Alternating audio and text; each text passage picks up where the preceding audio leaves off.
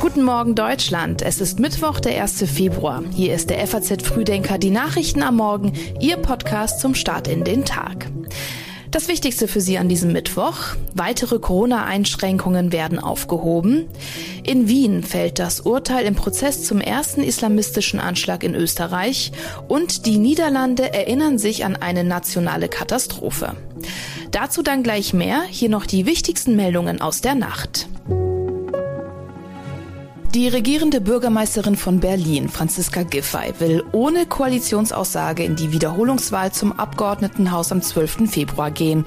Sie mache Wahlkampf für eine starke S P D und keinen Koalitionskampf, das sagte Giffey im R B B. In Belgien ist der umstrittenste Atomreaktor des Landes endgültig heruntergefahren worden. Nach vierzig Jahren Laufzeit wurde Block zwei des Atomkraftwerks Tihange bei Lüttich um zweiundzwanzig Uhr fünfundvierzig abgeschaltet. Das hat die Betreibergesellschaft Engie mitgeteilt. Und Hollywood-Star Alec Baldwin ist wegen des tödlichen Schusses auf eine Kamerafrau bei einem Dreh wegen fahrlässiger Tötung angeklagt worden. Mit der Anklage solle für Gerechtigkeit gesorgt werden, das teilte die zuständige Staatsanwältin mit. Die Texte für den F A Z-Frühdenker-Newsletter hat Tatjana Haidt geschrieben. Mein Name ist Milena Fuhrmann, schön, dass Sie dabei sind.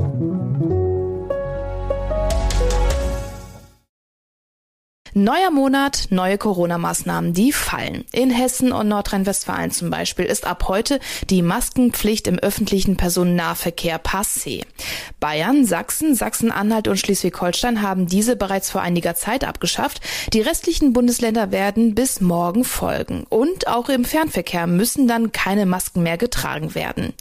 Die einen freut's, die anderen nicht. Ob das die richtige Entscheidung ist, darüber gehen die Meinungen ziemlich auseinander. Wenn ich der Meinung bin, ich bin krank oder fühle mich nicht gut, würde ich sie aufsetzen, also als freiwillige Maßnahme, aber als verpflichtende Maßnahme halte ich sie für nicht notwendig. Ich finde es besser, wenn die Masken noch im, im Bus und Bahn getragen werden, weil doch die Ansteckungsgefahr noch da ist. Ich trage selber noch eine Maske, auch im Einzelhandel immer noch. Das ist halt einfach eine Vorsichtsmaßnahme, weil das halt wirklich Punkte sind, wo man nicht verhindern kann, die Abstände einzuhalten. Ich denke, sie hat Vor- und Nachteile. Jetzt im Winter werde ich sie noch weiter tragen und wenn es dann wärmer wird und so diese Erkältungszeit durch ist, dann werde ich sie auch nicht mehr tragen. In Niedersachsen und Bremen läuft heute außerdem auch die Corona-Isolationspflicht aus und außer Mecklenburg-Vorpommern schließen sich dann auch die restlichen Bundesländer dem bis Donnerstag an. Seit Anfang Januar hat sich die Zahl der auf Corona positiv getesteten Patienten in deutschen Krankenhäusern mehr als halbiert, und zwar von neunzehntausend auf achttausendfünfhundertdreiundzwanzig. Und auch die Zahl der Corona-Patienten auf Intensivstationen ist in derselben Zeit deutlich gesunken.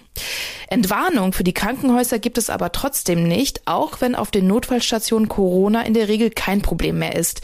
Trotzdem befänden sich einige Intensivstationen im eingeschränkten Betrieb, heißt es von der deutschen interdisziplinären Vereinigung für Intensiv- und Notfallmedizin.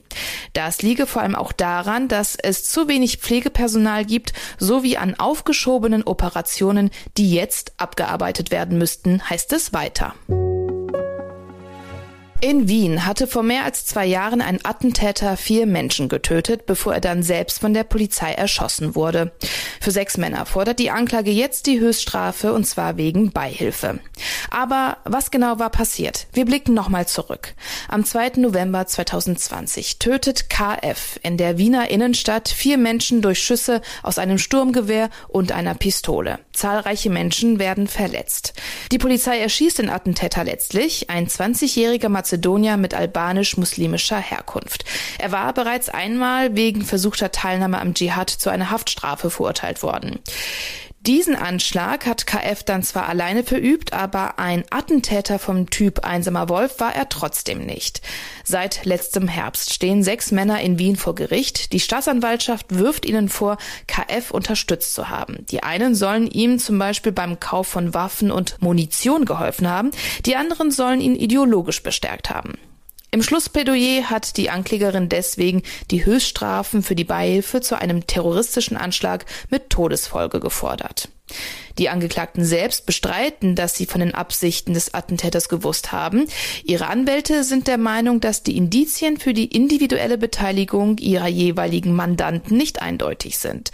Heute soll das Geschworenengericht in erster Instanz ein Urteil sprechen.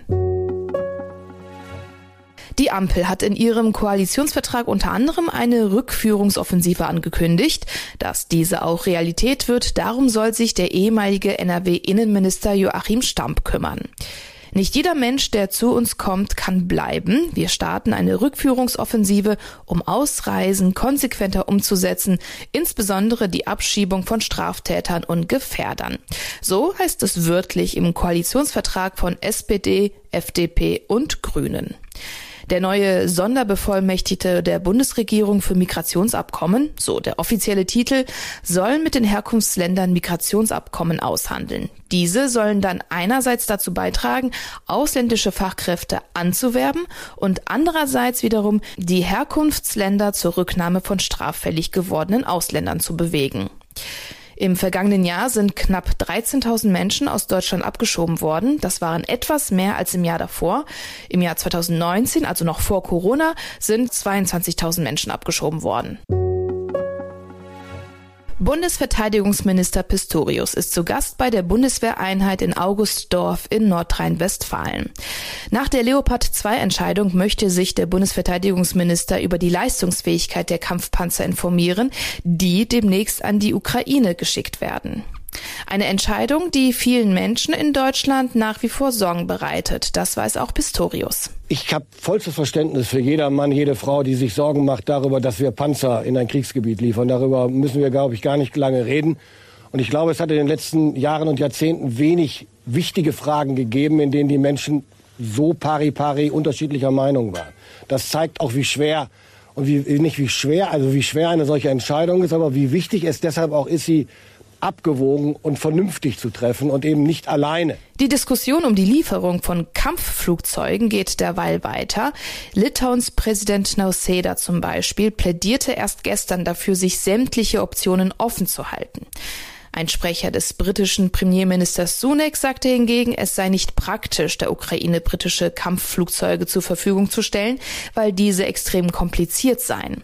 Und U S-Präsident Biden hatte erst am Montag auf die Frage nach einer Lieferung von amerikanischen Kampfflugzeugen schlicht mit Nein geantwortet. Und auch Bundeskanzler Olaf Scholz hat der Lieferung von Kampfjets eine Absage erteilt. Wir haben auch zum Beispiel solche unsinnigen Ansinnen wie Bodentruppen abgelehnt. Und deshalb nochmal, es ist dazu jetzt wirklich alles gesagt, auch von mir. Der französische Präsident Macron und der niederländische Ministerpräsident Rutte haben eine entsprechende Lieferung bisher nicht ausgeschlossen. In den Vereinigten Staaten ist eine Diskussion darüber entbrannt, wie Medien mit Polizeigewalt umgehen sollen. Anlass dafür war die Veröffentlichung zweier ziemlich brutaler Polizeivideos. Letzte Woche hatte die Polizei von Memphis eine einstündige Zusammenstellung mehrerer Videos veröffentlicht. Zu sehen sind unter anderem die tödlichen Schläge und Tritte fünf schwarzer Polizisten gegen den Afroamerikaner Nichols. Kurz zuvor hatte die Polizei von San Francisco ein Video von der Hammerattacke auf den Ehemann von U S-Politikerin Pelosi freigegeben. Anschließend wurden diese Aufnahmen dann auf diversen Sendern gezeigt. Und da drängt sich einem die Frage auf, muss das wirklich sein? Die New York Times sprach in diesem Zusammenhang in einem Kommentar von einer Bürgerpflicht des Hinschauens. Rohe Videoaufnahmen versprechen Klarheit, Transparenz und vielleicht sogar die Haftung des Schuldigen, hieß es da. Am Ende, so schlussfolgert die New York Times, ist der Preis des Hinschauens eben auch darüber nachzudenken. Es war die schwerste Nordseesturmflut des zwanzigsten. Jahrhunderts. Am ersten Februar neunzehnhundertdreiundfünfzig wurden weite Teile des Südwestens der Niederlande überflutet. Mehr als eintausendachthundert Menschen sind damals gestorben, Tausende haben ihre Häuser verloren und Zehntausende Tiere sind dabei ertrunken. Etwa zweihunderttausend Hektar Land wurde überflutet, vor allem in den Provinzen Seeland und Südholland. Die Katastrophe hat sich tief in das nationale Gedächtnis der Niederländer gebrannt. Im Vorfeld des siebzigsten. Jahrestags hat das niederländische Fernsehen eine vierteilige Serie veröffentlicht. Und zur offiziellen Gedenkfeier heute wird auch die ehemalige Königin Beatrix erwartet. Und auch das ist Thema im geschriebenen F A Z-Frühdenker-Newsletter. Gestern wurde bekannt, dass die U S-Regierung ein komplettes Verbot von Zulieferungen an Huawei prüft. Bereits am Freitag hatten sich Vertreter der Vereinigten Staaten, Japans und der Niederlande Medienberichten zufolge darauf geeinigt, bestimmte Maschinen, die für die Massenfertigung von technologisch anspruchsvollen Mikrochips verwendet werden, nicht mehr an chinesische Unternehmen zu liefern. Damit wird China von einem der wichtigsten Hightech-Produkte aus westlicher Produktion abgeschnitten. Diesen Artikel wie auch alle anderen Themen aus dem heutigen Frühdenker finden Sie natürlich online auf f a z punkt net. Das war's von uns. Wenn Sie mögen, dann hören wir uns morgen ab sechs Uhr wieder. Sagen Sie das gerne weiter. Haben Sie einen schönen Tag und bis bald.